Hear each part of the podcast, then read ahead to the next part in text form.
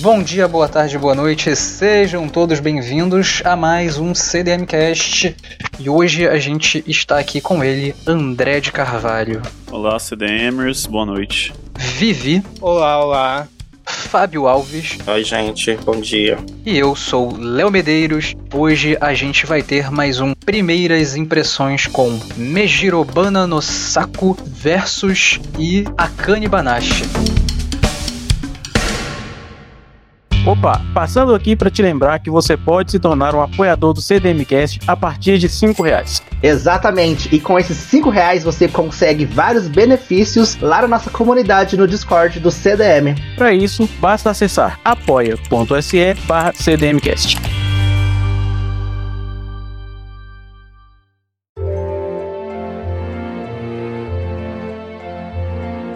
Para quem não conhece ainda o quadro, a gente pega o primeiro volume de três obras, pelo menos, e aborda aqui, comenta eles um pouquinho, né? A gente tenta mais ou menos variar entre obras que têm um relativo conhecimento e obras que estão aí nas masmorras do mundo do mangá, como é o caso do primeiro que a gente vai falar, que é Mejirobana no Saku ao White Rose in Bloom, que é o seu título em inglês, um mangá de 2017 da revista Josei Hakuen Le Parades e de autoria de Azumiko Nakamura. Para quem não associou o nome, ela é autora das séries de mangá do Kyusei, né, os BLs, que estão em publicação ou já foram publicados pela JBC aqui no Brasil. E ele foi indicação do Vitor. Vamos lá, então vamos para a pergunta principal. Da onde que veio essa obra no seu repertório maligno, Vitor? Vamos começar daí.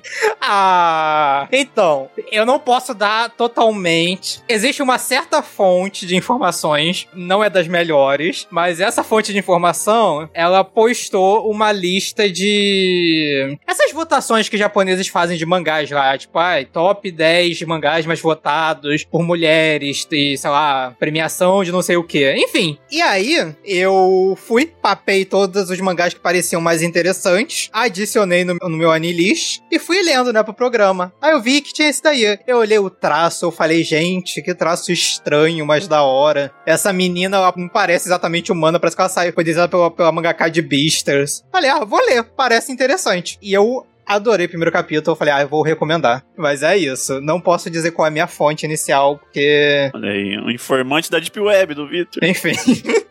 pior, pior. É o cara do Resident Evil 4 abrindo assim, né, a blusa. E aí tem lá a Commander Riddle e tem Josei ali.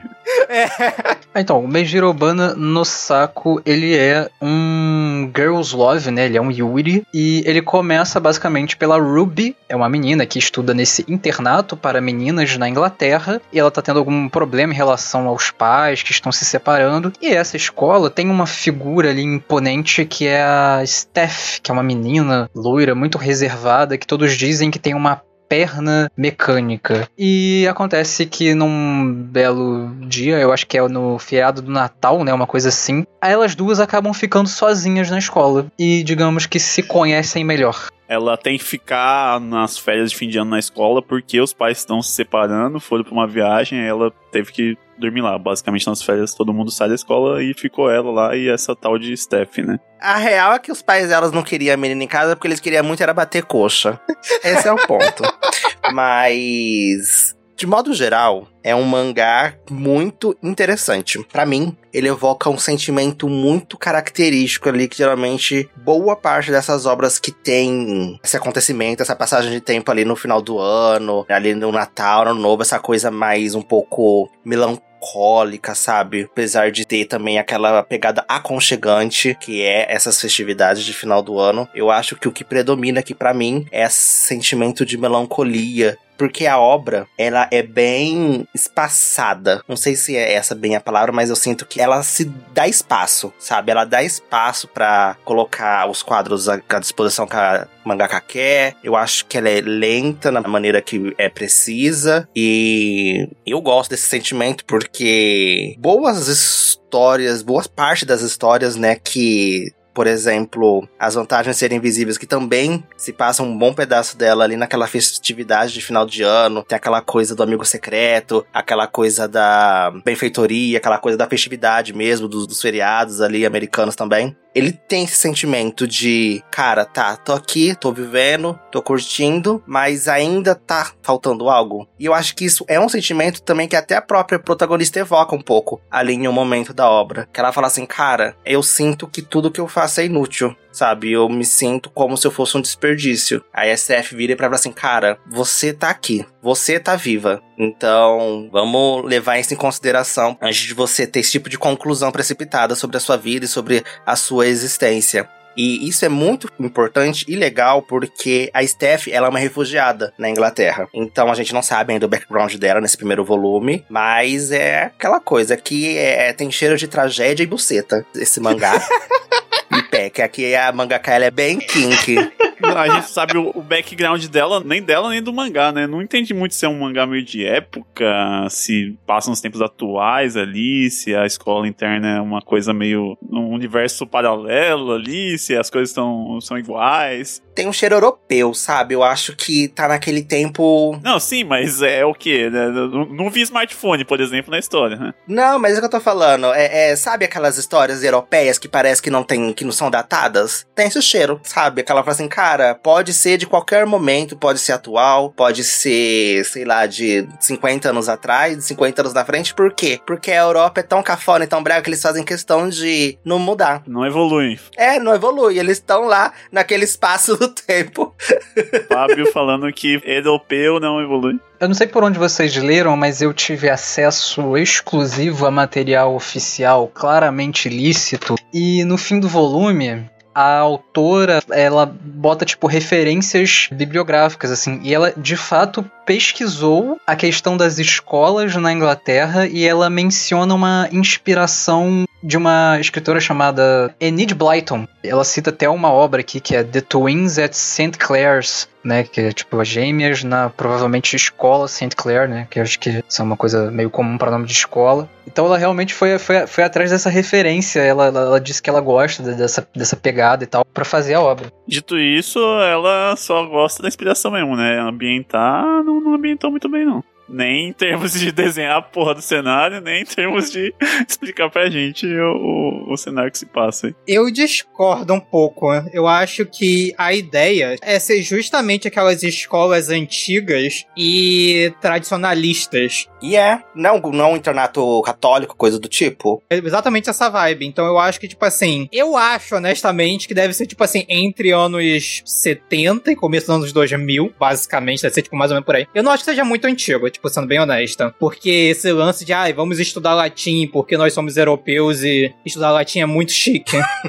Basicamente, tá ligado? Mas é, tipo assim, isso, ela não tem cara de ser uma série, tipo, sei lá, antes dos anos 70, antes dos anos 80. Tipo, é muito, tipo, essa vibezinha de, tipo, mais atual, mas é chique. É, então, tipo, a mãe dela deixa uma carta pra ela, falando, oh, tô separando seu pai. Deixa uma carta por escrito, eu pensei, nossa, será que é o que? Era vitoriana aqui, um negócio assim? Mas realmente, né, bem atemporal, assim, você não vê sinais de qualquer coisa que remeta. E acho que isso, até em termos de, de, de construir um conflito, um enredo, pode ajudar, né, em alguns aspectos. Você não estabelece limites, mas também não, não coloca possibilidades. Então você pode trabalhar ali no, no seu imaginário mesmo. Eu sinto que a ideia da ambientação aqui é muito mais uma ambientação circunstancial, é uma coisa muito mais sobre, tipo, a emoção dos personagens. Assim, é uma coisa muito comum, né? O shoujo tem muito isso, né? O shoujo escolar. É muito... Eu acho que as histórias Yuri tem muito disso também, essa coisa de internato, né? Eu acho que até as histórias LGBTs, assim, muitas vezes partem desses ambientes, assim, meio, meio claustrofóbicos, né? Aqui não me parece que o ponto da religião vai ser um ponto muito forte, me parece que, tipo, todo mundo é meio sapato sapatão aqui, tá ligado? E, e é isso, fé, só não pode, tipo, beijar, mas não é tipo, mulheres não podem se beijar, sabe? Agora, eu queria dizer que eu concordo com o Fábio no que ele falou, e eu acho que o primeiro capítulo é uma aula sobre isso de a obra se dar tempo para que as coisas aconteçam. E principalmente no como que ela estabelece o ânimo dela. Porque todo esse papo da mina de tipo, meus pais estão se separando, e de ela se sentir impotente em relação a isso, eu acho que isso é um sentimento, primeiro, muito comum desse tipo de dinâmica familiar, né? Principalmente porque pelo flashback a protagonista experiencia isso há algum tempo. Então eu acho que é muito legal ter uma, uma obra de arte que vai colocar isso em questão. Acho um pouco triste o que a obra faz no segundo capítulo, porque acho que ela transforma um pouco a protagonista muito num, num arquétipo para contrapor a Steph, que é essa personagem mais durona. Ela vira uma protagonista padrão de shoujo, é isso que acontece no segundo. É, né? É a mesma protagonista de Vampire Night, a mesma protagonista de qualquer. Tipo, ela virou uma girly popzinha comum, tipo, ai, como eu sou feliz. Haha. Virou o Gon Shoujo aqui. Exato. Mas eu acho que a obra se dá muito tempo nesse primeiro capítulo, é muito legal. E acho super legal ver também o outro lado da Steph, né? É uma pessoa que ali parece super durona, mas que de repente ali a Ruby precisou de um acolhimento, ela foi lá, deu, é um papo da hora. E aí a obra me ganha simplesmente com a mina beijando o pé da outra. Quando isso aconteceu, ali eu fui fisgado.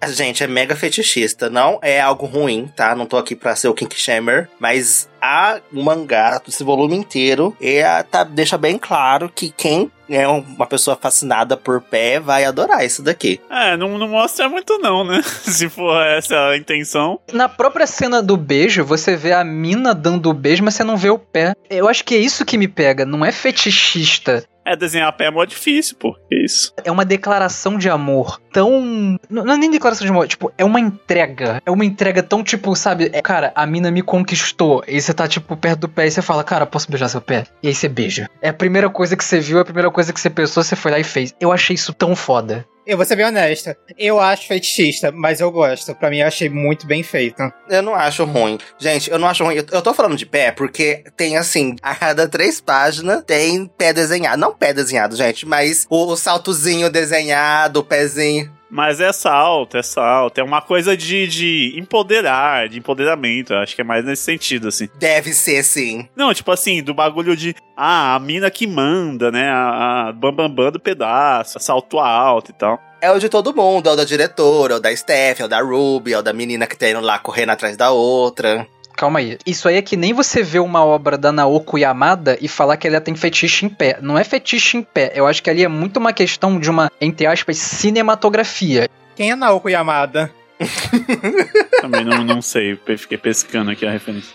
Ah, desculpa. Naoko Yamada é a diretora de Keion, Koe no Katashi, Listo ao Oitori. É porque ela fala que as pernas, elas trazem muitas emoções. Tipo, você enquadrar só as pernas dos personagens pode evocar muita coisa. E de fato evoca. Mas no caso dela é pra economizar orçamento também, né? Animar a perna é mais fácil do que fazer um storyboard foda. É, não é, não é Tarantino botando o pé sujo na tela, não. Gente, rapidão, rapidão. Você pode querer dizer muitas coisas com os pés, isso ainda ser fetichista, tá? Tipo, uma coisa não anula a outra. Eu acho que, tipo assim, um dos aspectos que eu acho que, tipo, não é bem. Não, é assim, eu falo fetichista, mas não é, tipo, não é exatamente fetichista.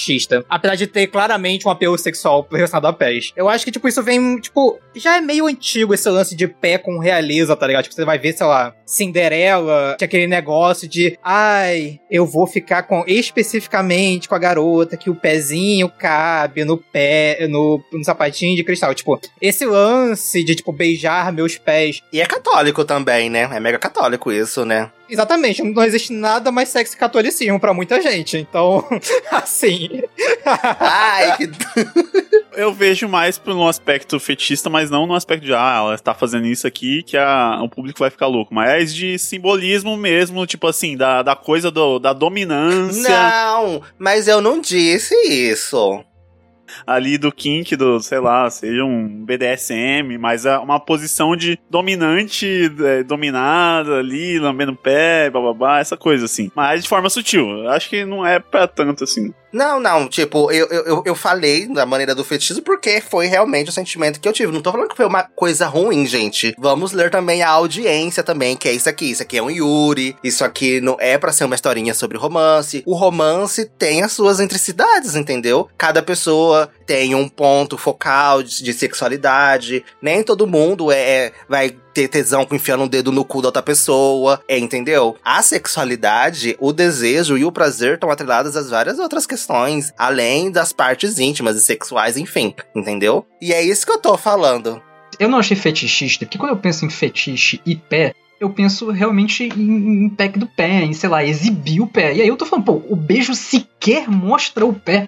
É por isso que eu não consigo entender muito bem. Mas é que tá o ponto. Fetiche não é explícito já, e também não é uma coisa ruim. Tipo, o ponto é que, tipo assim, pra mim, por exemplo, essa cena ela evoca uma sensação muito mais, por exemplo, não sei se é erótica a palavra, mas ela, ela evoca muito mais uma questão sensual no primeiro capítulo, por não mostrar do que mostrando. Sim. Eu acho que erótica é uma boa palavra. Até como o Fábio, tipo, respondeu o André, tipo, não é que é pras pessoas baterem punheta vendo esse mangá, tipo, não é esse o ponto. É que eu acho que realmente vai pra um caminho de fetiche, até porque são adolescentes. Então, É, gente. Ah, e, e querendo assim, não vai colocar a menina já chupando a teta da outra no começo. As coisas são graduais, assim como é no relacionamento. É na base do toque, você vai tocando ali a pessoa, vai tocar no ombro dela, você vai tocar nos colotezinhos dela, você vai tocar na perna, uma hora você vai tocar no pé dela. E é isso, gente, faz parte. Faz parte da descoberta da sexualidade. exato. Aqui não, a gente não tá falando que ela tem um fetiche no pé igual o Tarantino, que é um doente perturbado das ideias. que vira até ator do, do filme dele pra beijar o pé de quem ele tem fetiche. Entendeu? Não tô falando isso. Enfim.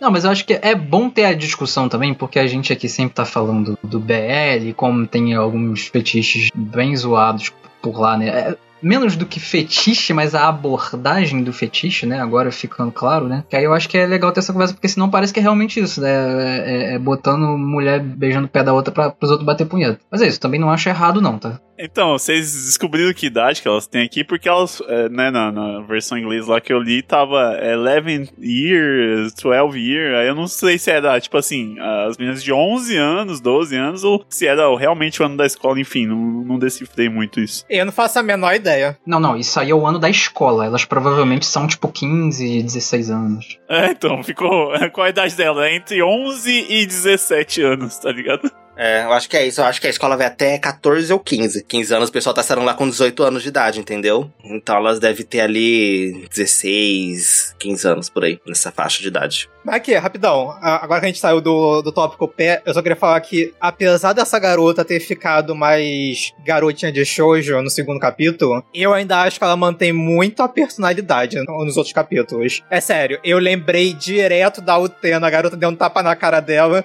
Eu ia falar isso. Eu falei assim, gente, na hora que ela deu o tapa na cara da outra, ela assim, ah, lembrei da Noiva das Rosas. Exato. E começou a sessão de tapa na cara e vai tapa na cara. Virou um ótimo shoujo ali. Falei assim, ah, agora é um shoujo. Agora tá certo. Ai, gente, eu passei mal de rir, foi sensacional essa cena. Mas, tipo, não é nem apenas isso, sabe? Eu acho que a maneira como ela lida com a garota lá, a Steel, né? A garota de aço, eu acho que ela tem momentos que ela, ela bate no peito, sabe? Tipo, ela, ela chega lá e fala, tipo assim, não quero mais falar contigo. Aí chega no dia seguinte, você vai me ensinar latim. Eu acho que ela tem uma personalidade muito forte ainda em certos aspectos. Porque eu acho que tem vários momentos nesses quatro capítulos que quem é surpreendido, e não é surpreendido, tipo, ai, porque ela é muito fofinha. Mas, tipo, quem é surpreendido pelas ações é justamente essa menina loira, tá ligado? Tanto é que quando ela chega e fala, eu não quero que você me responda apenas por responder, não sei, sei lá, ela dá um fora na cara da menina loira, a menina loira fica tipo, Porque você tá se sentindo pressionada, né? Coisas do tipo. isso. É sair comigo porque tá pressionada. Exato. Gente, isso daí pra mim é muito foda, tá ligado? A menina loira depois fumando cigarro na varanda, reflexiva. Então, tipo assim, eu acho que ela ainda manteve muito da personalidade forte dela. Tipo, pra mim não caiu. Não, é que eu falo que não é bem, talvez, de personalidade que eu estivesse falando, mas um pouco, talvez, até de abordagem, porque não me pareceu que a obra seria tão essa dinâmica. Eu achei que ia ser um negócio mais, como é que fala, introspectivo. Pelo primeiro capítulo, né? E ficou um negócio muito mais de ter uma comédia. Ainda tem isso que o Fábio falou, né? A melancolia, ela passa ali através de, de todo o mangá, de certa forma, de como tem a condução dos quadros, da quadrinização e tal. Mas eu senti que não ia ter tanto isso de enfrentamentos, que isso é uma coisa muito de pensar e pequenas atitudes, pequenos encontros e conversas. E como você falou, no fim das contas, eu não acho ruim. Eu acho que mesmo sendo nessa dinâmica, inclusive eu acho muito comum que a pessoa fria seja surpreendida, que sei lá, é muito isso que sei lá, o Gon faz, sabe? Mas eu acho que ainda assim é legal, é bom, são, são, são boas conversas e gosto até do que tem ali no capítulo 3 e 4. Essa aula do latim eu acho muito foda, assim. O que a mina fala sobre história É, eu sinto que, né, tem uma coisa ali de problema familiar, introspecção do primeiro capítulo, depois ela meio que fala assim, ah, resolvi minha solidão, achei uma namoradinha e é isso. E tudo bem, adolescentes são assim, eu acho que a personalidade dela é bem adolescente, condizente mesmo, faz esse drama de, ah, eu não posso fazer nada, o divórcio dos meus pais, enfim, independe disso, né. E depois ela, né, move suas energias e seu foco pra menina. Eu acho bacaninha isso. Agora, esse, esse capítulo do latinha que você falou, eu achei um porre, sinceramente. Eu só pulava pros balões que elas estavam conversando sobre alguma coisa delas ali. Não vou aprender, me recuso a ser ensinado, educado aqui. Ah, eu acho legal porque é, é, é- é legalzinho mesmo a gente ver essa, essa história sobre a língua, né, no geral, mas é mais pra galera de letras mesmo. Que vai falar assim: olha, isso é verdade que eu aprendi. eu aprendi isso na faculdade. Mas sabe por que, que eu acho foda esse diálogo? Porque assim. Eu acho que tem os dramas individuais dessas personagens. A vida da Steph é um mistério, mas o fato dela ser refugiada e não ter um dedinho diz muita coisa já. A gente fica muito curioso sobre isso. Pra mim é o que carrega o mangá junto com um beijinho no pé. Tem o drama da guria, mas tem uma coisa no drama da guria que tá junto com a Steph que é o negócio de, tipo, meio que qual o seu sentido no mundo. Então, quando ela tá falando desse papo do latim e de que a morte do latim é ensinada por ser uma aula de história, na verdade, tem muito a ver com aquela conversa existencialista que elas tiveram no primeiro capítulo, no meu ver. Ah, não tem. Aceita, André. Ela fala que tudo que existe um dia vai acabar, né? Mas, é, enfim, esqueci o que ela fala. Mas é meio isso. Tá nesse sentido, tá ligado? Eu acho que tá principalmente nesse sentido, porque a gente não ganha informação, né? Porque a, a loira é muito free calculadora ainda. Mas a outra tem porque ela tenta, tipo, descobrir sobre o sobrenome dela, né? Ou seja, mais sobre a história dela, né? E ela pega esse gancho justamente da conversa sobre o latim. Ela não recebe uma resposta. Eu acho que a parte mais introspectiva do mangá, ou tipo assim, a parte mais, digamos assim, que vai trazer aquela vibe do primeiro capítulo, vai vir mais quando a gente começar a se aprofundar mais no passado da loira, né? Porque a gente tá no momento onde todo o grupo da loira meio que parece saber mais dela, basicamente, né? Tem alguma relação da loira com a moça lá da. com a diretora. Eu acho que provavelmente vai vir mais disso. Eu também acho que as questões familiares da protagonista não acabaram, porque como introduziu a mãe dela, e a mãe dela aparentemente quer ver a árvore de Natal, não sei o quê, eu acho que a mãe dela ainda vai ser um personagem, de, pelo menos, secundário na história. Então eu não acho que vai haver. Que, que, tipo, essa parte da mãe e da família vai ter se apagado. Não ligamos para pais ausentes. Pelo que ela falou lá, acho que eles realmente devem ter se separado, né? Pelo que eu entendi. Ela mudou de sobrenome. É, vai voltar esse tópico.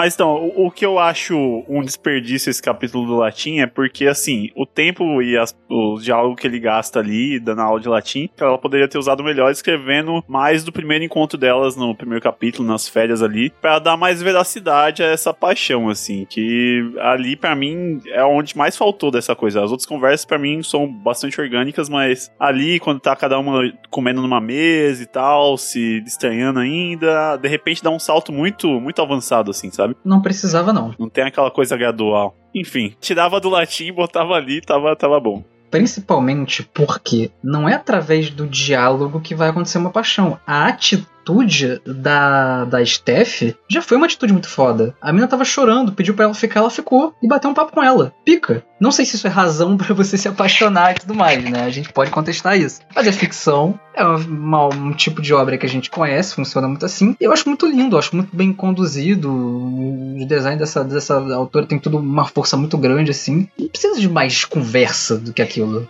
Vou me colocar no, no exemplo. Vamos colocar no exemplo, ó. Se eu tô sozinho, tô triste, tô solitário, tô sozinho com uma pessoa no internato no final do ano, e esse menino chega com um piruzão igual a menina trouxe. Nossa, e eu ia cair de boca igual ela caiu de boca. Pra mim é uma demonstração de amor, de carinho. A pessoa vai estar tá pensando no meu bem-estar. E ela tinha falado que queria peru, né? Sim, por isso que eu tô falando. O Fábio gosta tanto de peru que nem ela ouviu falando lá no, no, no, na ceia de Natal e não tinha peru pra eu comer. Falou assim, nossa, como ele queria tanto um peruzão. E a pessoa vai lá à noite, faz de madrugada e me leva, sabe? Ah, eu ia ficar tão feliz, tão, tão feliz. Eu também deixaria o pé desse menino, entendeu? Eu me relaciono com a Ruby, entendeu?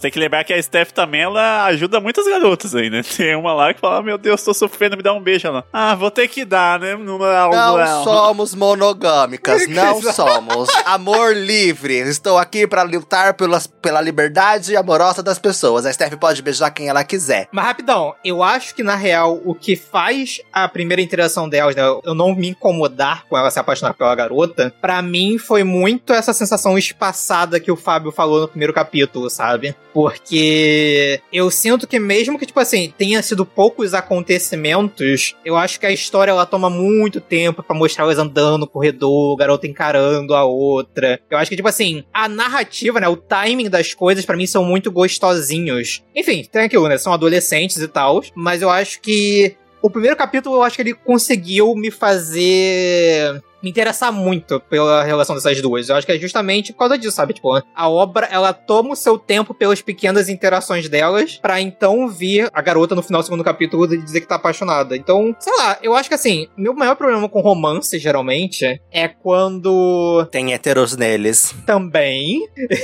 Mas principalmente, eu acho que é quando, tipo, a primeira interação da pessoa, as duas pessoas elas ficam curadas e a pessoa fala, nossa, estou apaixonada nessa pessoa. Eu acho que é isso, sabe? Tipo, eu acho que a narrativa é muito gostosinha sozinha e, tipo, faz algo que provavelmente, talvez. Não sei se me incomodaria, né? Mas eu acharia frágil em outras obras. Aqui não, aqui eu achei, tipo, achei tão gostosinha a maneira como foi feito que eu aceitei essa quadrinização saborosa, a maneira como essa autora gosta de parar para desenhar os cílios da loira. Nossa, sensacional. Vocês gostaram da quadrinização? Adorei. Gostei, eu gostei da quadrinização, gostei da artezinha também.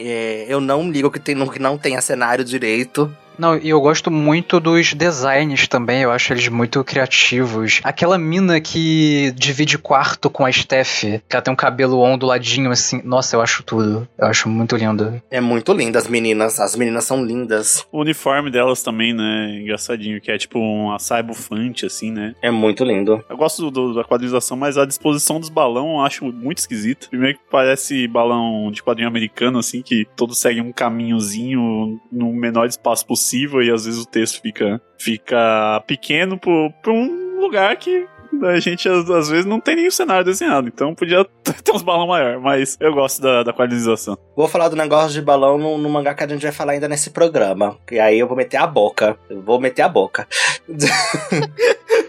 boa, boa. Ai, o que eu posso dizer desse mangá, muito bom, gente. E é isso, eu acho que. Alguém tem mais alguma coisa para acrescentar? Ou a gente pode. Eu tenho, tenho uma, uma última pergunta. As meninas querendo que ela devolvesse o dinheiro de volta lá da, da doação, vocês acham que é homofobia ou inveja, ou ciúmes de ela tá pegando a menina? Não, é inveja, né? Não, é inveja. Elas tudo quer, elas, elas tudo quer beijar a menina lá, a de ferro. Se tiver um hétero nessa academia aí, vai ser muito. Então é inveja. É, por inveja mesmo. Elas mesmas até chegam nessa conclusão, né, na história, falam assim, ah, elas estão com inveja, que adolescente com inveja é o cão na terra. Terminou e tapa na cara, gente, isso daí é claramente. Igual uma escola brasileira comum, gente, normal. Ah, eu só ia falar que, tipo, eu gosto e fico meio curioso pelo fato da Steph ser húngara, tipo, eu tô tentando lembrar por que que teria uma refugiada da Hungria que por acaso pisou numa bomba, tipo, que guerra é essa? Que eu desconheço. Mas só, só para finalizar esse ponto, é que eu achei curioso, porque eu gosto de música cigana húngara. Eu achei bem divertido ela ser da Hungria. E é isso. Considerações finais. Vocês continuariam lendo? Vocês acham que não? É vida que segue? Qual que é o passo que vocês ficam com a obra? Eu continuaria lendo. É, acho que é uma obra que tem um ritmo legalzinho para ler, sema... não semanalmente, né? Na, na, periodicidade que sai, tipo, mensalmente, semanalmente, enfim. Dá para você aproveitar os capítulos individualmente, assim, sabe? Tem outras obras que a gente vai falar aqui que talvez não já, mas é, essa é bem gostosinha, assim, de ler. É, pegar assim, ah, lançou hoje, vou, vou baixar pra ler e tal. Eu, eu também fico nesse ponto. Eu acho que é uma obra que é gostosinha de você ler. É, você não fica com dor de cabeça lendo. Eu não acho que tem aquela poluição que a gente vai falar de que tem outras obras aqui, aquela poluição visual, aquela coisa que parece que é muito lotada de informação sem necessidade. Então, é aquela leitura realmente gostosinha que você vai ler. Você, ah, que massa, que divertidinha, a personagem principal querendo beijar a menina, enfim. Eu acho que é uma obra que eu continuaria lendo se eu lesse. Quando sair o anime, né, Fábio? Quando sair o anime. eu não leio mangá, gente. Eu leio pra quê? Fábio meteu um com certeza não lerei. Mas se eu lesse, eu leria. No dia que o Fábio quiser ler mangás, ele vai ler esse. Eu não tenho certeza se eu vou continuar lendo, porque ela é uma obra mensal e eu vou acompanhar o ritmo de saída dela lá na gringa, né? Que em inglês ela tá saindo oficialmente e tem tipo uns dois volumes só que saíram. Então não sei o quanto que vale a pena, porque vai demorar muito, né, pra, acessar os capítulos e tudo mais. Mas é muito bom, cara. Assim, é mais uma indicação do Vitor, que provavelmente eu gostei mais do que ele. E acho a Steph uma puta personagem, tô muito curioso pela história dela. A arte da Azumiko Nakamura é top demais. Eu só tinha visto o filme do Dokyusei, né? Mas assim, sempre gostei e tal das artes que eu vi na capa. Muito legal ter esse primeiro contato aí com a autora, né? Com o material dela em si. Pra mim, esse mangá ele vai estar junto com o mangá lá dos gays sobrenaturais. Vai ser tipo, quando sair mais volumes eu vou voltar a ler. É, e esse do, dos gays sobrenaturais foi de arrasta, né? Ultimamente aí, infelizmente. Exatamente. Meu problema. Meu pro... Gente, eu tenho um trauma de mangá mensal. Eu não leio mangá mensal. Então, quando tiver bastante coisa, eu volto. Porque eu gostei bastante desses personagens. Eu gostei bastante do romance, inclusive. É muito difícil eu gostar de romance no geral. Foi bem divertidinho. Então é isso, um volume, quatro capítulos de Mejirobana no saco. Vamos para o próximo.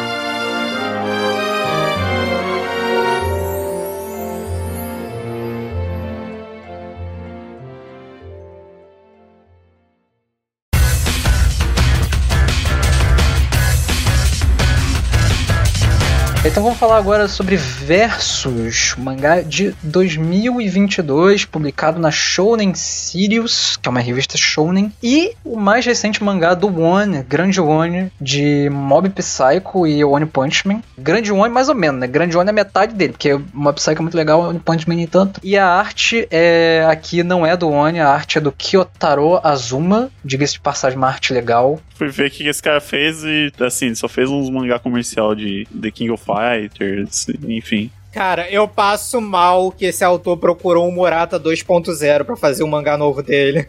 É, então, né? Parece muito Murata, só que temos Murata em casa, né? Então, parece muito Murata, sabe como? O Murata, antes de fazer o One Punch Man, quando o Murata fazia aquele, aquele mangá de... A Shield 21. É, esse mangá aí que era mais cartunescozão, não era tão realista assim, me lembra muito essa época aí do Murata. Eu particularmente acho mais legal, visualmente, do que o One Punch Man. Alguém quer dar a sinopse aí do mangá? Bom, é complicado dar a sinopse do Versus, porque ele é uma daquelas histórias que tem twists no primeiro capítulo, né? Mas basicamente começa contando a história um mundo onde tem 47 demônios dominando, que eles já subjugaram os humanos e é uma guerra perdida, basicamente. Então o rei convocou 47 heróis muito treinados, todos com armas lendárias, magias e etc, para combater esses demônios. E acontece que ao ser enviado na missão, né, a maioria, até onde a gente vê, a todos os que foram enviados, eles falham em deter os demônios e a gente acompanha o protagonista indo encarar o demônio que ele vai enfrentar, o respectivo demônio dele lá. E no primeiro capítulo, posso contar já o, o, o desenvolver?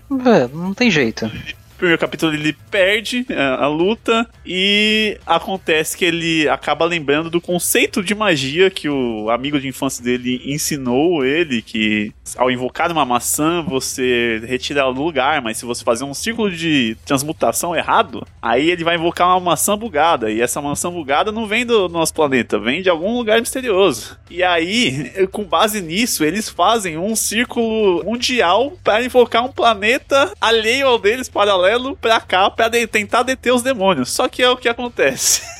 Ai. Não, do jeito que o André tá contando, tá parecendo que é uma obra muito ruim. E é, né? Não, tô brincando, calma. Vamos lá, vamos lá, vamos lá. Esse mangá, ele se vendeu como um, um belo de um conto do vigário. Porque, se eu não me engano, ele tinha uma linha muito, muito simples, né? Eram os 47 heróis enfrentando os 47 rei demônios. Era uma coisa assim, né? Porque eu lembro de olhar e falar, nossa, coisa mais genérica do mundo. Mas vou atrás em algum momento porque é do One. E aí, o final do capítulo, né, tem essa jornada ali, ele apresenta os- alguns heróis e tal. Você pensa, pô, ok, vão ser. Ele apresenta uns cinco, você fala, vão ser os principais. Mas não é bem isso que, que rola. Você vai descobrindo que todo mundo perdeu, alguns sumiram. O protagonista que a gente acompanha perde também. E aí rola uma parada de invocar um outro mundo pra talvez ajudar eles. Eles, eles conseguem invocar, porém o outro mundo também está com problemas assim como os dele. E aí começa mais ou menos de verdade o Versus. Não começa, não começa, essa é a questão. Começa uma baita salada. Começa uma saladona. Uma arte divertidinhazinha, uma coisa que tava com cara de genérico e tal. Mas eu achei, eu achei interessante porque eu fiquei Gostou pensando. da pegadinha, Léo?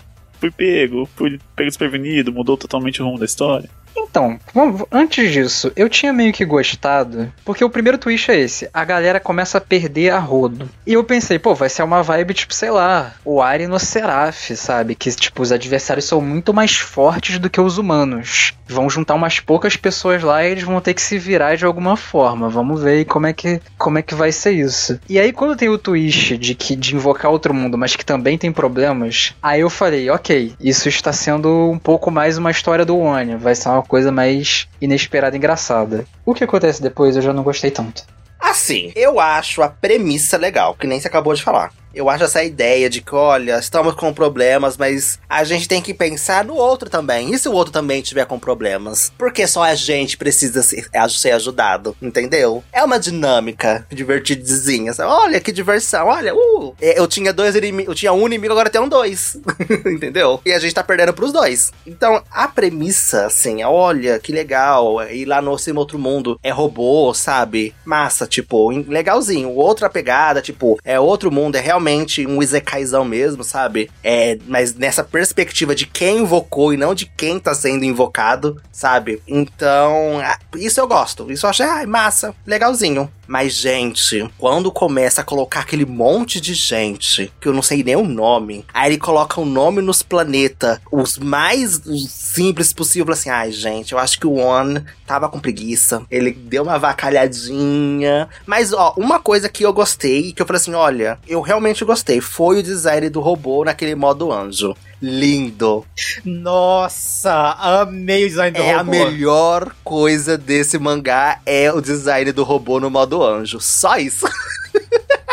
Porque, gente, tem alien, sabe, gente? Tem um gigante, tem topeira. Tem topeira que é o inimigo natural da humanidade, sabe? Ai, gente. Então a gente entregou o bagulho já, é isso? Não, gente. Sim. Eu gostaria de, de voltar ao tópico da, da pegadinha, da pegadinha do primeiro capítulo, que ele passa, o primeiro capítulo tem 75 páginas, e essa 74 páginas dessa é focado explicando a lore desse mundo aí dos demônios, toda a jornada do herói. Vocês acham que valeu todo esse tempo investido pra essa pegadinha ali? Não, não valeu. Eu acho que ri da cara do, do- de quem tá ali acompanhando. Não, eu acho que valeu.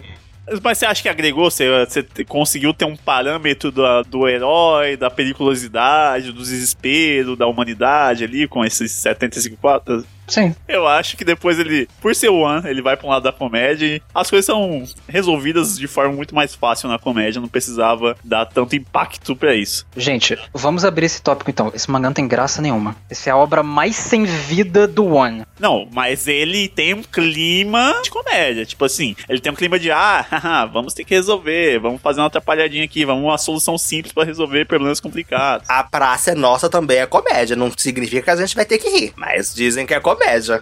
Não, é, exato, mas ele tem um clima, ele tem um clima ali de. de- Eu acho que esse mangá, na real, ele tá mais para aventura com comédia do que comédia com aventura, que nem foi a primeira temporada de One Punch Man. Eu acho que o autor ele não para muito tempo pra alguma piada, sabe? São comédias, são piadinhas muito recorrentes. E ruins. Naruto peidando no nariz do Kiba teve um, um momento maior de comédia concentrada do que esse mangá em um volume inteiro, tá ligado? Não, eu não digo nesse sentido de, ah, ele vai fazer umas gags gags, aqui vai fazer um negócio pra tentar fazer uma graça, mas as coisas são aquela coisa de, ah, é absurdo porque é absurdo, porque é, o, é a graça do negócio é ser absurdo. Então tem é, 13 mundos com 13 problemas diferentes, um é, um é os próprios humanos, outro o lago, a água do mundo ficou contaminada, outro é Deus o próprio problema. Aí não pode nem falar do problema que Deus pune, bababá. É tipo tudo assim, sabe? Mas isso daí não é muito mais algo que a gente espera do One do que o mangá vendeu em si? Porque eu não senti tanto isso nesse mangá. Eu achei esse mangá até mais. Eu não vou dizer que é um mangá sério, que tá bem longe disso, mas eu achei esse mangá com um clima bem clima shounenzão, sabe?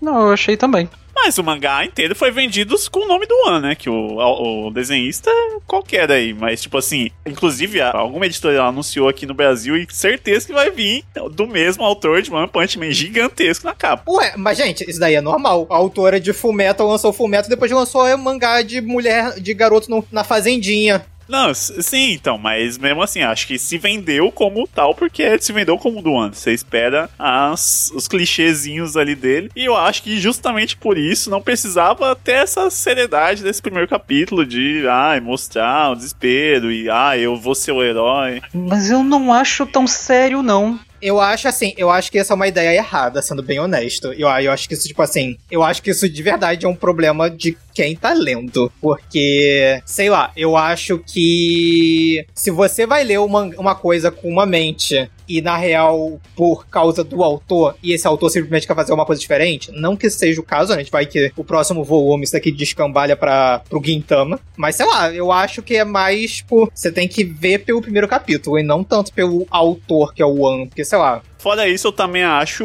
ruim esse desenvolvimento que é pra nada depois, né? Tipo, ah, ser 47 demônios, os amigos do cara perderem, aí de 47 ele ser o 11 e que foi embora metade. Tudo isso é jogado fora para colocar numa perspectiva macro de, ah, é, o perigo é o demônio, o perigo é o alien, o perigo é o robô. Então, meio que durou demais para mim, assim. Eu concordo com o Vitor. Eu, eu acho que não pode ficar tentando limitar o autor. Eu falei do negócio da comédia, mas não esperando que o mangá fosse de comédia. É só que eu acho a comédia dele ruim. E, tipo, obviamente, chega, chega um momento que o One Punch Man perde muita graça. Chega um momento. Mas, tipo, Mob, por exemplo, eu acho bem engraçado. E me decepciona que quando o One vai fazer comédia, ele faça de uma maneira ruim. Agora, eu também não acho esse mangá tão sério assim, porque a própria arte dele não tem muito isso. Embora esse mangá ele tenha uns momentos que do nada ele vire um, um seinenzão sanguinolento, tem umas violência assim meio brutal. Tipo, o protagonista perdendo o braço no, no primeiro capítulo, sei lá. Mas o meu problema de verdade com esse mangá não é esse twist do primeiro capítulo. Eu acho muito foda o negócio que rola no segundo, que é tipo. O negócio de descobrir que, tipo, as armas dos caras que enfrentam os robôs funciona muito nos demônios e a magia funcionar muito nos robôs porque eles não conseguem pegar os dados. Mas eu achei muito frustrante que teve logo o outro twist de tipo, o robô já descobriu todos os dados da magia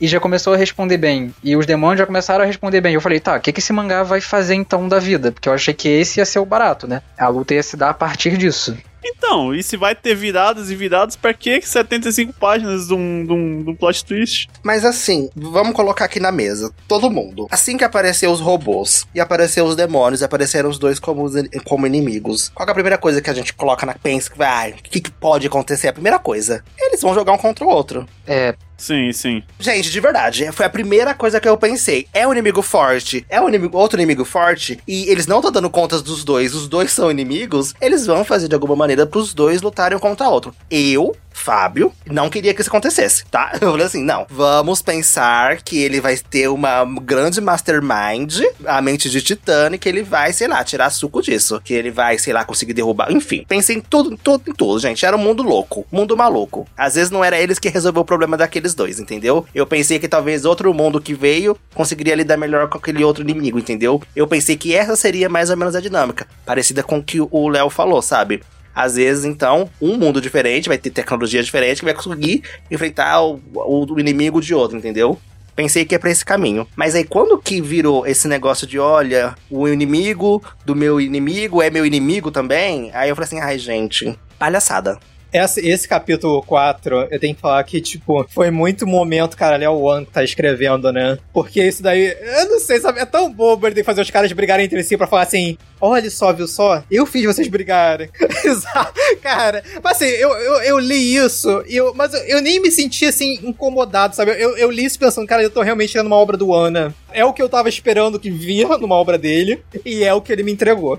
É, o, o, o que eu senti na real é que eu não tava vendo uma obra do One, eu tava vendo uma obra do Yusuke Murata com o One. Porque era aquela coisa de vou chegar no, no demônio, vai ter uma luta puta desenhada aqui, uma cena de ação foda para um resultado banal, piada, que vai resultar em nada, enfim, vai levar outras consequências da história.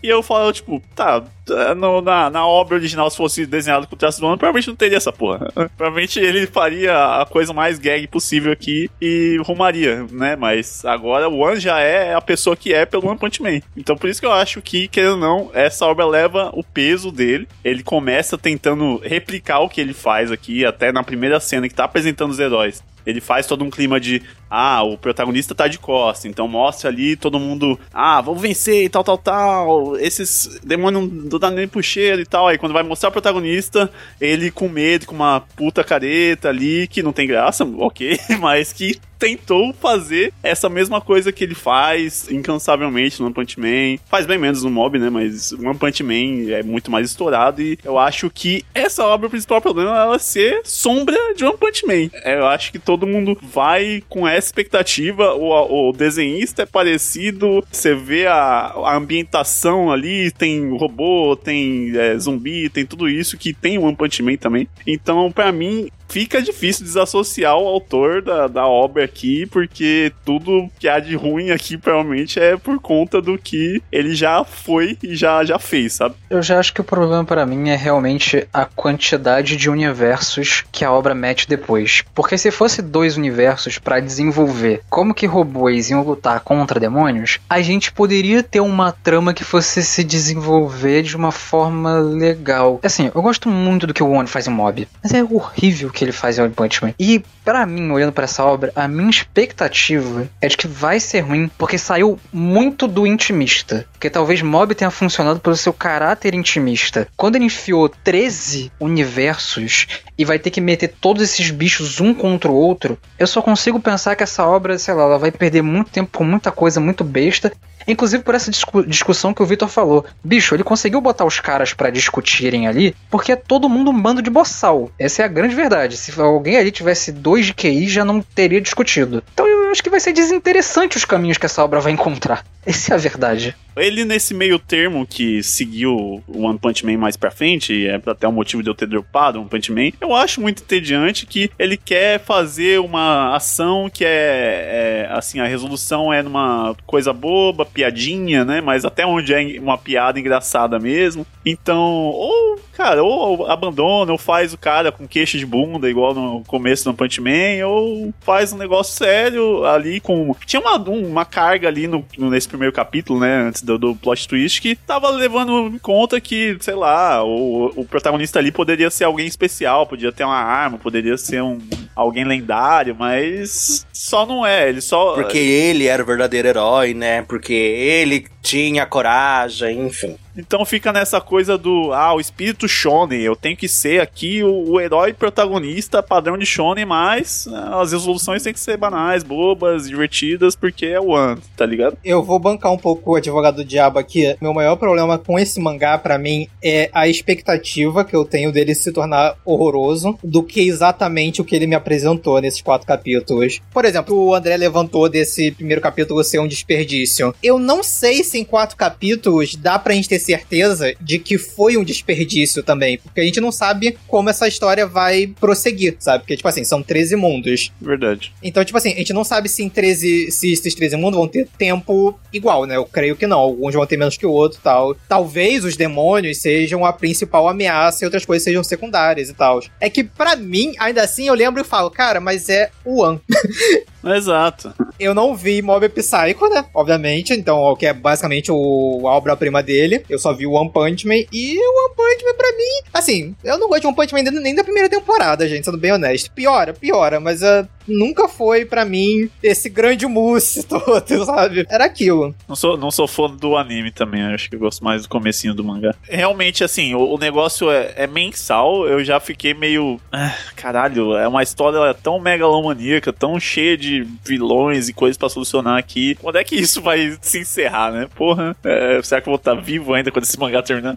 Eu tô pensando numa coisa, na real. Eu tenho um mangá horroroso chamado. Eu acho que só o Léo aqui leu. Mahou Shoujo of the End. É basicamente um terrorzão apocalíptico com várias garotas mágicas com poderes diferentes. E esse mangá, ele simplesmente ele vai despirocando, sabe? Tipo, tem garota mágica que é gigante, tem garota mágica que é um cara musculoso. Enfim, o mangá é muito horrível, é horrível porque ele é muito Ed. Tipo, é uma merda. Mas, eu acho que esse mangá, assim, na minha memória, pelo menos, não sei se hoje em dia eu teria essa percepção, eu acho que o mangá, ele tinha um bom uso do caos, sabe? Ele tinha um bom uso de fazer as coisas serem o mais malucas possíveis e tal, e essas coisas irem escalando. Porra, mas que exemplo tu foi achar, hein? Então, mas é que tá o meu ponto. Esse mangá, ele é ruim, mas não por esses exageros. Ele é ruim por ser problemático, por ser uma... e por ser Ed. Mas a parte lá do desespero, tipo, esse bagulho meio The Walking Dead, cada vez mais a gente tá piorando, na minha memória, pelo menos, ele fazia muito bem. E eu acho que, tipo assim, se o One for esperto, e se ele tivesse capacidade, o que eu não sei se ele vai... Eu acho que dá para ele fazer simplesmente ir escalando as coisas, fazer as coisas sendo mais malucas possíveis, pegando apenas algum desses mundos e os outros serem, tipo, coisas muito terciárias e, e escalando, sabe? Fazer uma grande farofona maluca, tipo, um bagulho meio frenético que nem Trigger, mas é aquele lance. Né, não vai.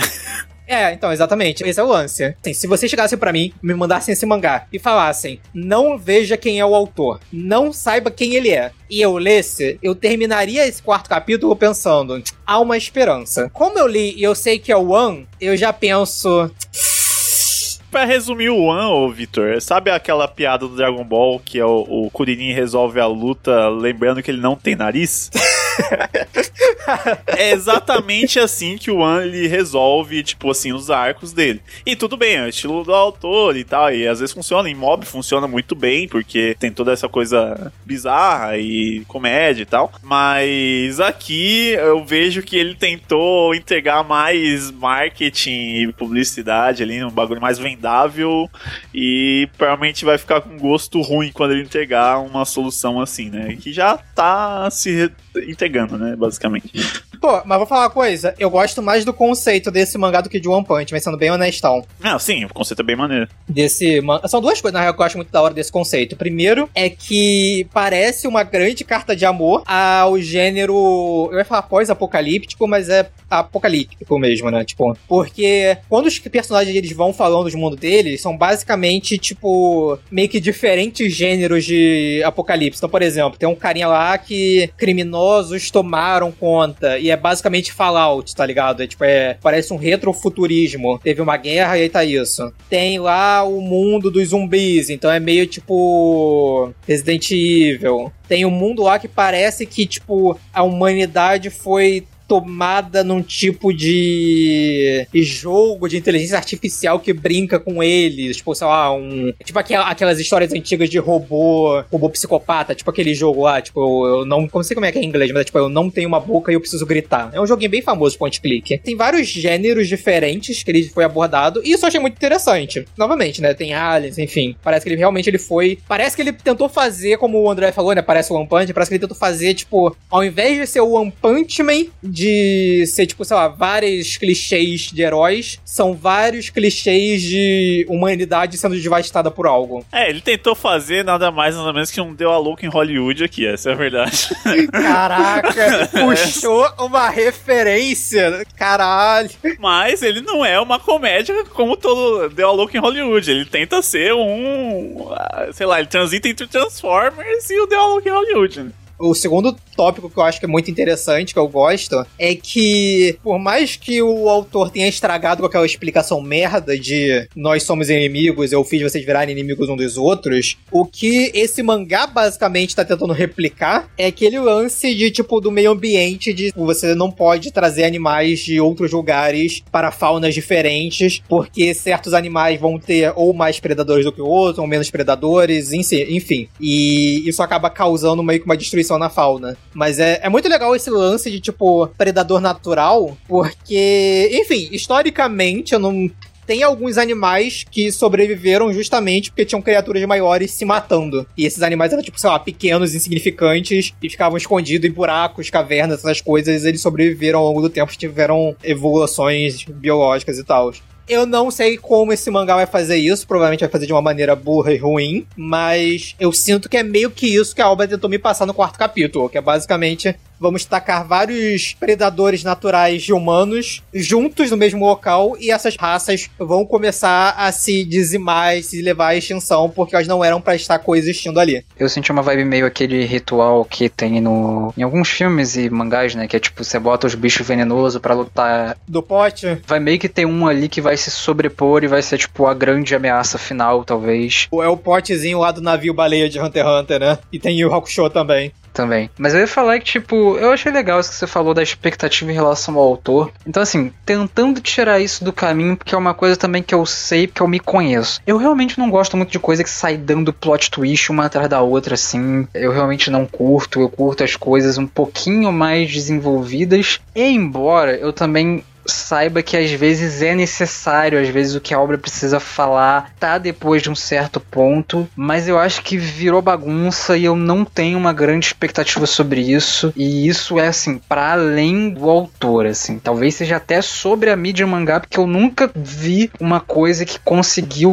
meter tanto twist no final, sabe, ser algo tão legal assim, tipo, ficou no twist e, e, e morreu. Acho que inclusive exemplos de traumas aí com twist é aquele Earth Child lá do, da Shonen Jump, que é um puta primeiro capítulo, todo mundo comentou e tal né, teve uma certa repercussão e depois o mangá vira uma parada genérica, vira uma merda. Pô, o próprio Sensei no, no Bulge lá, que é do Horikoshi, que eu falei com o pessoal do WJB, que ele tinha uma premissa mó legal, que era o cara sendo confundido com um príncipe, e aí você pensa, pô, então a obra vai ser ele tendo que viver duas vidas, de príncipe e de pobre. Não, aí o cara fala, o rei fala, não, eu sei que você é, o, é outra pessoa. Aí você fala, bom, acabou o mangá, né? Não, ele continua como uma aventura genérica. Mas enfim, vamos ver, né? E, sei lá, para mim aqui também tem esse aspecto de foco nesse protagonista, né? E para mim. Que é ruim. Eu tenho que falar uma coisa. Apesar de eu achar esse começo mais interessante do que eu achei de One Punch Man, esse é provavelmente o pior protagonista que o An já escreveu na vida dele, cara. É realmente é um. Pior elenco, na real. Resto do elenco ficou, foi sumonado durante o segundo, terceiro e quarto episódio, então eu não sei muito o que dizer deles. Ah, o, o irmão dele lá é horrível também, gente. O Maguinho. Não, o Mago é ok, até. Ele tá fazendo a política. Mas, por exemplo, se ele. Eu já tava esperando o primeiro capítulo, ele mostra o nome de cada herói. Eu falei, nossa, o One ele vai fazer aquela gracinha que ele faz um Punch Man de fazer um background bobinho pra cada herói ali, né? Alguma coisa assim. Mas não, agora os personagens novos, novo panteão de personagem, tem nem nome. É a galera do zumbi, a galera dos gigantes. Foda-se, tá ligado? Eu acho que uma parte dessa galera deve estar tá viva ainda, eu acho. O amigo dele lá que tá desaparecido, pra mim é muito. Assim, esse mangá teve 50 mil plot twists já em um volume. Ainda vai ter algum plot twist com o amigo dele, invocou uma barreira, veio de Nárnia e tá vivo, enfim. é, vai ter alguém viajante do tempo, tá faltando ainda esse clichê. Gente, na moralzinha, 13 mundos conhecendo o One, eu acho que vai aumentar. Eu acho que ainda 13 mundos tá pouco pra esse autor. Eu acho que ainda vai ter um mundo assim dos gigantes de gelo lá do, do Ragnarok. Vai, ainda vai faltar, cara. Não teve dragão ainda? Cadê os dragões? Vai ter um mundo com dragão. É, que ele fala assim, 13 confirmados até agora. Mas que vocês vão continuar lendo? Cara, ó, eu só vou continuar lendo, assim, daqui quatro anos, se tiver já um arco falarem, ô, oh, tem um tá desenvolvendo a história, eu pego pra ler, é, beleza, mas ler mensalmente isso aqui vai ser um porre, sinceramente. Eu vou esperar o um anime. E é isso. então, né, tem esse fator também, né? Tá fazendo sucesso, tá vendendo, é, já foi licenciado no Brasil aqui, então. O, o Versus foi licenciado? Foi anunciado agora nessa CCXP aí. Nossa senhora. Estarei aguardando o anime. Eu também vou ser que nem o Fábio. Eu vou aguardar o anime, porque o One teve dois animes que tiveram produções incríveis, né? A gente, a gente ignora essa temporada de One Punch Man aconteceu, mas a primeira é incrível. Eu aposto que, assim, mesmo se o anime não melhorar essa história, que eu duvido muito que vai melhorar, não, pelo menos eu tenho certeza que a luta do robô de sorrisinho vai ficar muito bonita. E isso eu quero ver animado. Na molhadinha do UAU e assassino ali, né? Eu, esteticamente falando, a coisa que mais me agradou nesse, nesse mangá foi esse robô bípede. E pra mim, esses robôs com sorrisinho, pra mim, é muito carismático. É um clichê, mas é um clichê que eu gosto. O robô assassino com um sorrisinho. Eu quero ter mais disso em HD. Então eu quero ver isso. É bem animado, que vai ter um anime bem animado. Que eu tenho certeza que o One deve comer algum figurão da indústria muito famoso e consegue os melhores animes. É só por isso mesmo. Enfim. Por mais ruim que eu tenha achado, eu acho que eu vou continuar lendo, porque ele é fácil de ler. E já tem alguns capítulos, então eu vou ver no que que vai dar e tal. E aí, se eu achar uma merda, eu paro. É isso, gente. Leiam com sua conta em risco. Juan, você errou, melhore, por favor. Então, beleza, foi isso. Um volume de versos, quatro capítulos aí do novo mangá do One.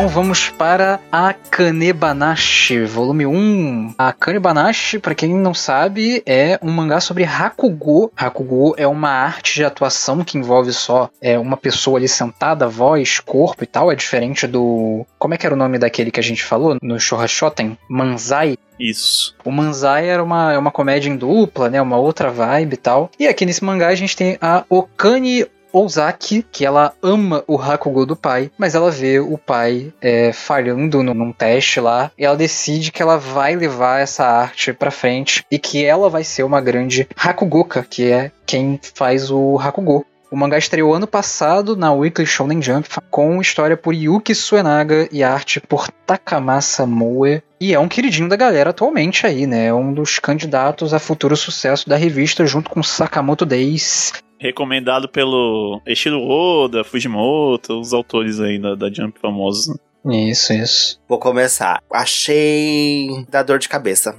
A Kanibanashi, esse eu acho que tem muita informação. Acontece muita coisa, gente. No primeiro volume acontece muita coisa. Muita coisa mesmo. O pai dela falha, ela já teve um arco de treinamento, ela já virou pupilo, ela já teve a primeira apresentação na SEGA, ela já tá indo pra segunda apresentação agora de novo. É muita coisa, é muito agitada a história e sei lá, eu acho que esse tipo de história pra mim às vezes precisa de mais espaçamento, sabe, Pra algumas coisas acontecerem. Eu preciso respirar. Por quê? Porque já é uma menina maluca sendo doida, falando sozinha em cima de um palco. E eu sei que ela tá falando diferente porque o balãozinho muda a maneira que ele é desenhado, entendeu? Que é isso que se basta. Então, é muito difícil eu me conectar com a arte Hakugo através do mangá, porque eu também não acho que eles fazem isso muito bem no mangá. Vou colocar dessa maneira. Eu acho que fica muito expositivo. E fica expositivo porque eles explicam toda hora sempre o que tá acontecendo ali. Por exemplo, ela começa a atuar uma peça, o que que acontece? Eles vão lá e desenham toda a peça, eles dão o contexto da peça, a pessoinha lá atrás fala assim: olha, essa peça é desse e desse jeito. Então, ela vai fazer disso, disso, disso. Opa, ela não fez? Por que, que ela não fez? Ah, porque ela é um gênio, entendeu? Então, eu sinto um pouco dentro dessa esfera a obra. Eu não acho que é a mídia certa pra mim acompanhar essa história. Se fosse um anime, eu acho que eu gostaria mais.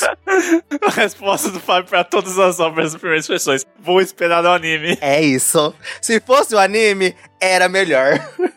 Não, então, mas aí você falou, porque eu acho que existe muito esse tesão das coisas virarem anime, né? Óbvio, tem muita possibilidade quando você bota coisa no audiovisual. Mas esse aqui é uma obra que eu quero que vire anime. Porque, porque, porque, cara, isso aqui vai ficar muito foda. O Seiyu tendo que fazer 30 vozes diferentes ao mesmo tempo. Vai ficar muito legal, vai ficar show de bola. A Shonen Jump consegue arranjar um estúdio bacana que vai aí é, é, é, botar os animadores pra levar o cocô pra casa pra não gastar água do estúdio. Mas vai ficar legal porque as pessoas amam anime.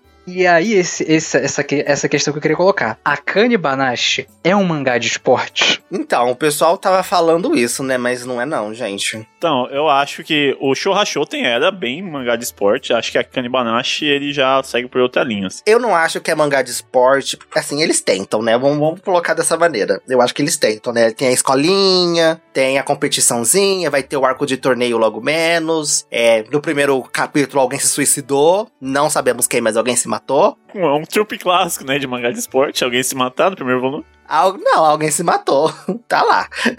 Sei lá, tipo. É porque o que acontece aqui é que é muito rápido. Acontece muita coisa, gente, de verdade. É um volume. São oito capítulos, sete, sei lá. É muita coisa. Gente, é uma coisa que é pra ser morosa. E esse é o, esse é o ponto. O meu ponto sobre a história. É que eu quero falar, porque eu quero falar sobre o negócio de ser mangá de esporte, porque eu discordo de vocês. Eu acho que não tem motivo pra, tipo, achar que Shouha Shouten é um mangá de esporte esse aqui não. Os primeiros capítulos eu já acho que é um bagulho mais de drama. Mas quando começa arco de treinamento, quando começa, tipo, a apresentar os quatro pupilos Porra, é muito um bagulho de, man de manga shounen de luta que esporte também tenta muito fazer. Essa coisa do treinamento, essa coisa de, de ter a exposição textual enquanto o personagem tá fazendo alguma coisa. Tipo, o mangá de esporte também tem que recorrer a isso porque ele muitas vezes é limitado. Tipo, Kuroko fazia isso, Haikyuu deve fazer isso, sei lá, Ai Shield 21 deve fazer essa porra. Assim, sei lá, pra mim isso aqui tá tentando muito emular um, um, um mangá de esporte, o que eu inclusive achei que a obra não ia fazer, assim. Mas nesse primeiro volume, eu acho que dá muito achar, dá pra achar que, tipo, esse vai ser o rumo da história. Eu discordo um pouco dele ser um mangá de esporte, tipo, como, por que que eu aponto o Shoha Shoten como ser um mangá de esporte e esse não? Tipo, pra mim, intrínseco da, da sensação do mangá de esporte é que os caras estão ali se dedicando, mostrando o amor deles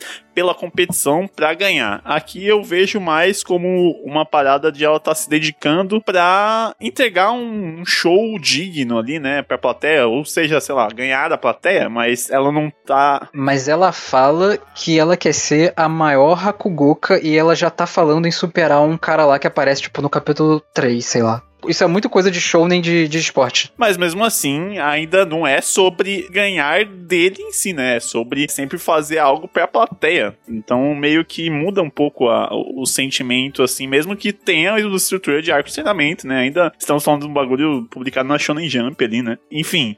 Eu acho que essa vibe, esse sentimento é o principal diferencial, assim, que me pegou até no, no mangá, assim, porque diferente lá do Shoha Shoten, já começa assim, eles falando, vai ter uma competição na cidade, então vamos lá, galera, competir, papapá, e tenho que investigar os adversários e tal, e ver como que eles fazem isso. Aqui, quando aparece a primeira pessoa que é melhor que ela ali, né, diga-se de passagem, que é o cara cabelo branco lá, que se apresenta depois dela, ela não fica tipo, meu Deus, como eu vou superar esse cara, né? Mas o, o amigo dela tá, não, o cara é bom mesmo, ele entrega bem a atuação, ele entrega bem as vozes sedutoras ali das personagens, é, e depois ele consegue fazer uma careta. Então, pra mim, parece sutil a mudança, né? Parece mudar o alvo, mas eu sinto, né, pelo menos que essa faz uma diferença absurda, assim, no sentido de mangá de esporte, competição ou não, né? Ou não competição, né? Um- um- trabalhar pra um resultado que não seja puramente ganhado do, do, do adversário, ver o cara chorando, desistindo do esporte, enfim.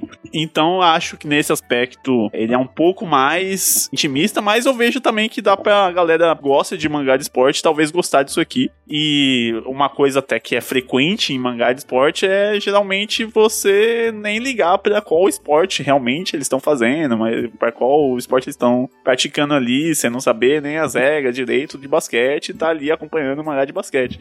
É o que eu até falei no, no mangá da, da velha do cinema lá, é que ela não me passava a paixão pelo cinema pra convencer a mim, como leitor, que ela tava é, curtindo estudar aquelas coisas, né?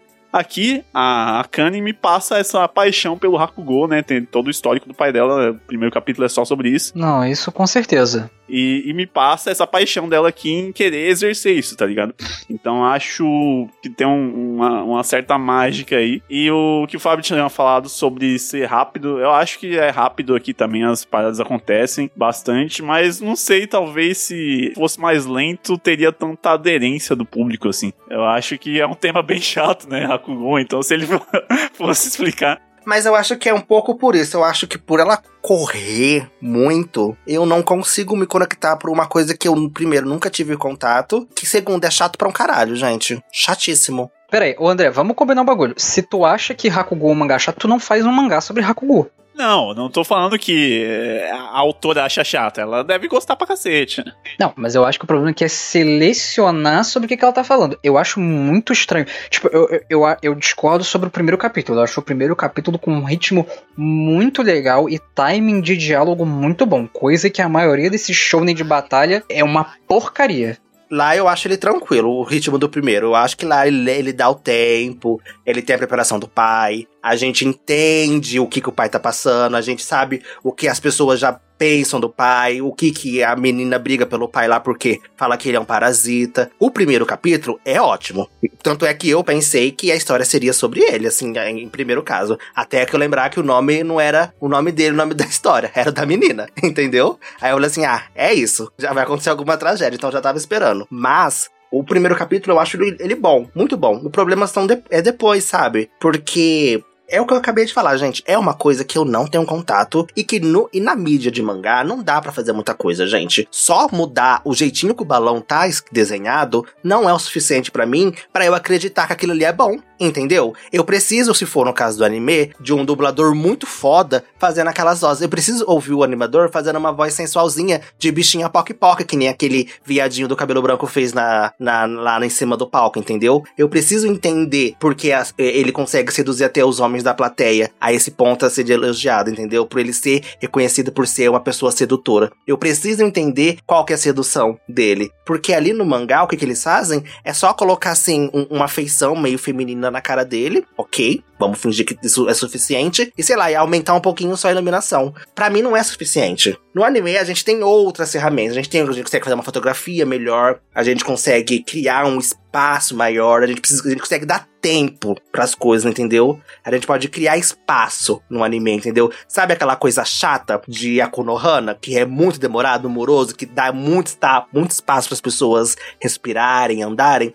é o que precisava um pouco aqui, sabe? Eu acho que é o que vai, talvez seria importante a gente pensar na performance como ela sendo uma performance, entendeu? Eu acho que é um, é um espaço bom que pode ser explorado no anime, mostrar as performances e tal, como que vai desenrolar e tal. Realmente vai ter o, o aspecto do áudio, né, do visual mais né, animado e tal. Mas eu acho que aqui ele, ele corta justamente a apresentação por não ter como representar isso e foca nos outros aspectos. Tipo, esse cara aí que faz as vozes sexys, ele só faz a voz é numa fala sem contexto, você não consegue entender a história ali direito, e corta, e aí mostra todo mundo aplaudindo e tal, tal, tal. Eu acho que por isso, por não ter como representar as coisas que ele deixa para representar, eu acho que faz muito bem. Eu acho que até acerta aí onde o Shouhasho tem erra, que ele bota aquelas apresentações que são chatas e são sem graças. Aqui ele já, ah, foda-se, é, o Hakugo, beleza, existe a apresentação aqui, mas é, desenhando não vai dar para entender, então vamos só explicar aqui quais os conceitos aplicados, qual que foi a técnica, por que esse cara é bom. E aí, uma expressãozinha ou outra, ele tenta exemplificar ali, né? Tipo, ah, a mina fazendo a linguinha da cobra, etc. O cara fazendo caneta. Não tem um recurso que é legal também quando às vezes, tipo, ela tá fazendo, sei lá, seis personagens diferentes. Aí às vezes ele desenha, tipo, literalmente como seriam esses seis personagens diferentes, né? É, o stand, né, dela ali. é. É, mas é literalmente um quadro. Ele não vai, tipo, mostrar ali os personagens, os seis personagens conversando e tal, que realmente seria chato. Talvez até no anime fique chato, porque Hakugo parece. Esse recurso se repetido muito, ele não vai funcionar. E esse é o problema, porque esse é um mangá da Shonen Jump, não é um mangá que vai ter 20 capítulos, né? Sim. Tanto é que já tá com quase 100, né? Tá com quase 100 já isso aqui. A pior parte para mim em que eu vi que tava muito acelerado foi esse arco de treinamento, assim, que eu acho que as coisas podiam ter acontecido com mais calma, justamente porque o treinamento tem muito a ver com a questão de como lidar com o público, né? E isso que é, pode ser o forte dessa obra, que é a questão do drama, a questão das relações. E aí, tipo, ele me ofereceu uma solução em dois capítulos, um capítulo. Eu falei, porra, qual a graça? Foi em um. Foi muito rápido, tipo, ela chega no bar, é no finalzinho do capítulo, coisa e tal, toma o um esporro lá por por estar tá sendo grossa, enfim, aí do nada ela, ai, ah, já aprendi. Gente, como que você aprende a ter relacionamento com o cliente? É que passam meses, é, não, é uma semana, né? Duas semanas. Ela fica duas semanas nesse bar treinando. Gente, muito rápido, muito rápido. Eu acho que, vamos colocar nesse universo. Por ser um mangá de esporte, eu acho que ele tinha que talvez prestar um pouco mais de cuidado nesses arcos que são relevantes, porque a gente não pode colocar a pessoa sabendo algumas determinadas técnicas e a pessoa, a parte do esporte, a parte do é técnica, gente, não isso vale pra atuação também, é técnica, é, é treinamento, é estudo, e isso é importante, isso é relevante, entendeu? Você não vai ter uma técnica tipo do nada, entendeu? E aqui, infelizmente, é o que parece que aconteceu, sabe? Ela simplesmente teve um insight, o cara falou pra ela que ela tem que entender o público dela, e ela, caramba! Então esse era o problema, por isso que eu não conseguia agradar esse bando de velhote, sabe? E ela do nada, né? Ah, então vou- é isso que eu vou fazer, sabe? Aí tem aquele papo, não, vou aprender com, com meus fracassos, com as minhas falhas, então não tem problema de errar. E é um pouco boba a solução. É, eu imagino que mais pra frente vai ter arcos de treinamento maiores também, né? Aqui no começo, não sei, é. Foi meio rápido também, mas se fosse desenvolver, talvez o, o volume acabaria ali no meio do arco, sei lá, do, de treinamento. Esse tópico em si, ele tem muito pano para manga. Eu fico pensando um pouco que o Hakugo é meio chato, né? Não, é chato pra cacete. né? Uma coisa que poderia aparecer aqui é, por exemplo, tá, eu tenho que agradar o público, aí ela vai trabalhar num bar. É, você aplica um pouco daquela lógica de o cliente tem sempre razão, que a gente sabe que não vale, né? Então poderia aparecer algum tipo de nuance, já que inclusive a protagonista ela é uma pessoa disruptiva, ela é uma pessoa que ela, pô, é gentil e tal, mas ela é meio destrambelhada, assim, né? Então podia ter alguma coisa ali dela, dela contestar falar: será que eu tenho que agradar sempre mesmo? Será que a minha história tem que ser boa? Mas me parece que as histórias do Hakugo elas são uma merda mesmo, elas são chatas pra caralho.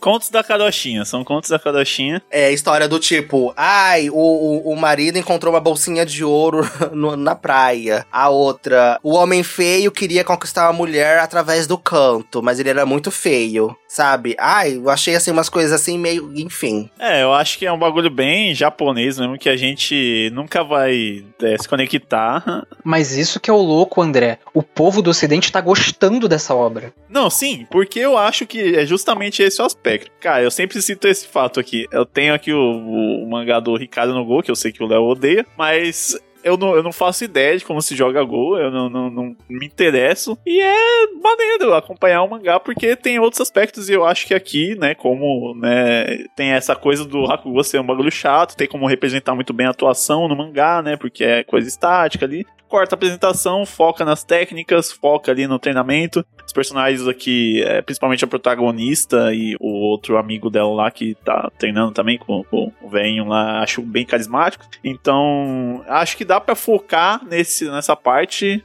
eu acho da hora conseguir absorver essa cultura que eu nunca teria acesso a- através de outras formas, né? Sem ver a, a cultura. Então, eu não posso chegar e depois de ah, assistir 10 temporadas de Grey's Anatomy, sou doutor. Não sou, né? Eu não vou, depois de ler Akane Banashi, falar que eu sou especialista em Hakugo, porque literalmente ele não fala, ele não ensina sobre isso. Sim. Mas ensina muito do, do que da filosofia da coisa, né? Do que os personagens estão tentando fazer ali. Isso. É muito sobre como a obra vai se sustentar para além desse plano de fundo, né? E no caso, Ricardo Goi, em algum momento, não, não, não, não bastou para mim. Exato, exato. Assim, é bem linear, né? Vamos ter isso em mente. Então eu acho que em algum momento, pra entrar na Jump, vai ter um twistzinho aí. Não sabemos qual ainda. É, mas ela é bem linearzinha, assim, sabe? É do ponto A, ponto B, ponto B ao ponto C, porque ela tem ali o- as, eta- as etapazinhas, né? Que ela precisa ser pra chegar a ser aquela. Pra ela chegar a ser a. O, lá o que o pai dela foi recusado, né? Esqueci o nome agora. Que o Boff lá faz até uma comparação com, com um negócio de mangá. Ela tem que ser a pessoa que fecha o show, né? Tem a pessoa que faz a entrada, é a pessoa que faz o show do meio e depois a pessoa que fecha o show, que é o aço maior. Como se fosse no UFC as lutas de entrada, as lutas principal, o evento maior, então, enfim.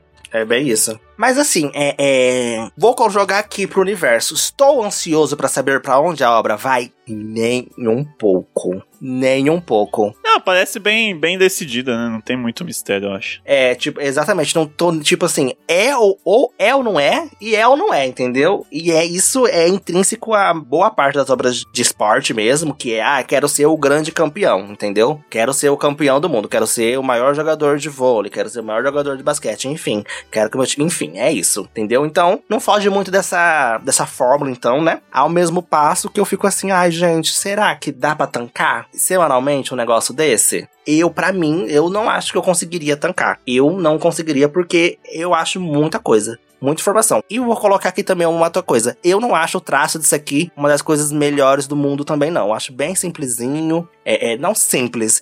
Eu acho ele bem padrão Jump, sabe? Pra mim, sei lá, eu acho que tem um filtro da Jump que é tudo igual. É, eu acho que se falassem que foi desenhado pelo Horikoshi ali, eu acreditaria também. Pra mim, essas, essas obras, assim, elas têm que ter um pouquinho mais de personalidade, sabe? É, é, e pra mim não tem. Mas eu acho que a Kanibanashi tem personalidade nos designs. Eu acho os designs muito legais. Quando ele apresenta os quatro pupilos, eu não acho nenhum ali, nenhum ali, como é que eu vou dizer? É, é, é, nenhum ali não me pega. Eu falo, pô. A mãe e o pai dela, pô, não, já não é a mãe com o cabelo preso em cima do ombro do Eren, pô.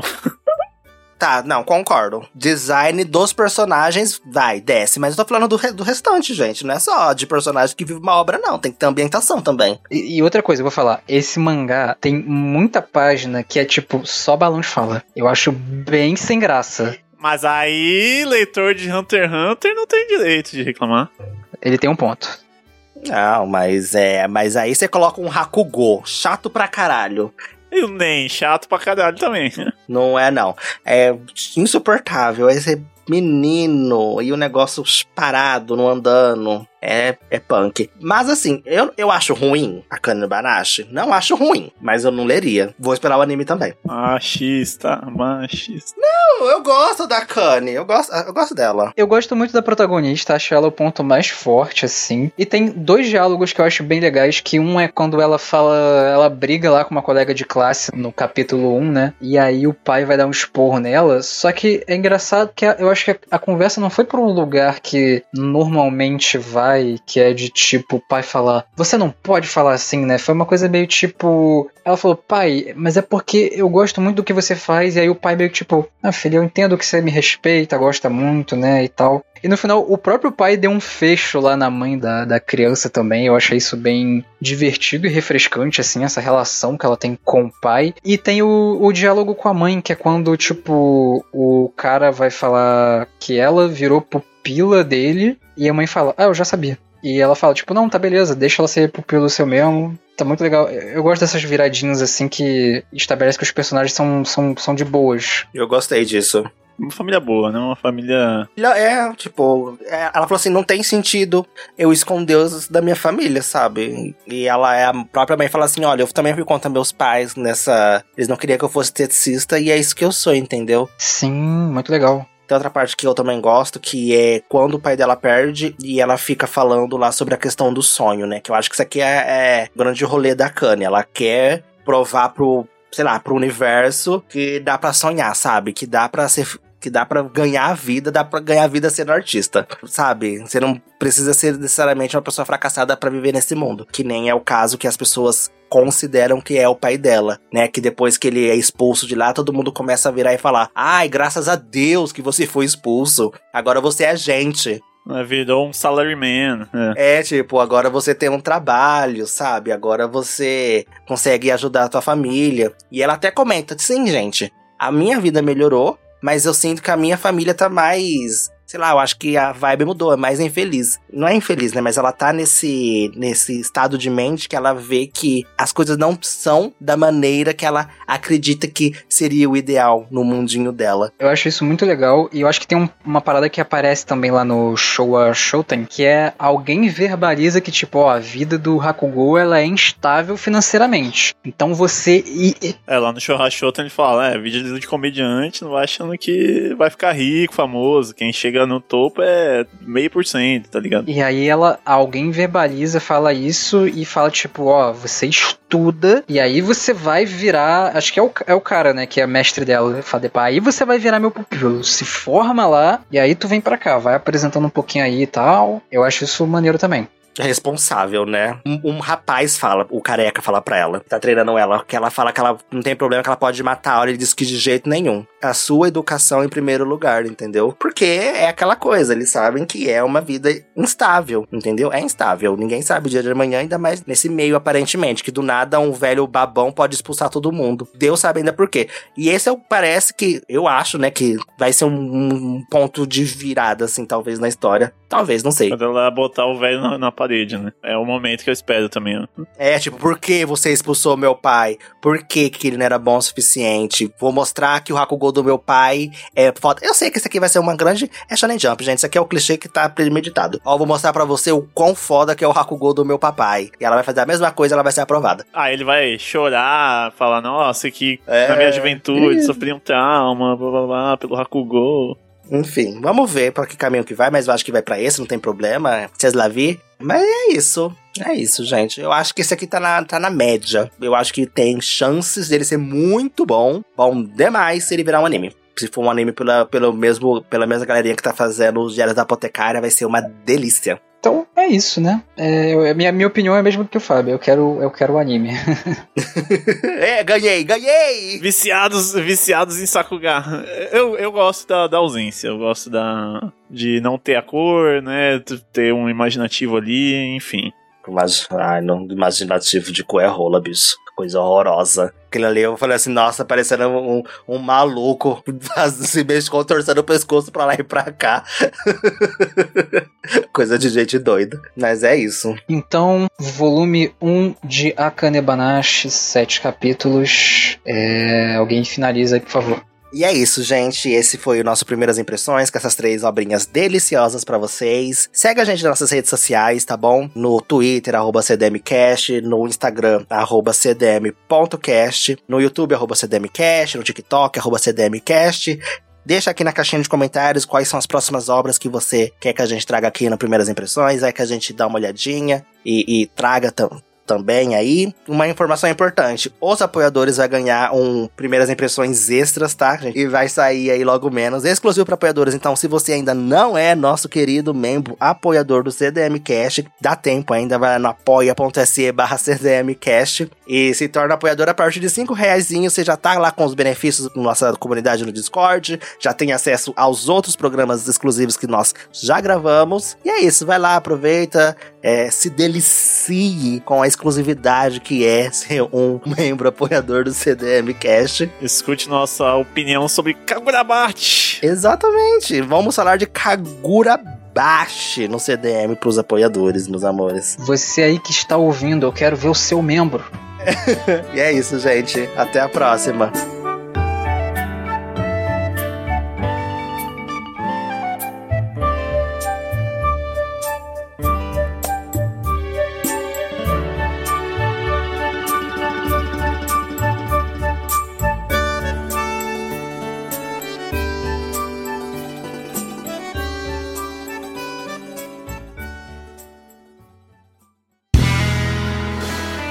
Este podcast foi editado por André de Carvalho.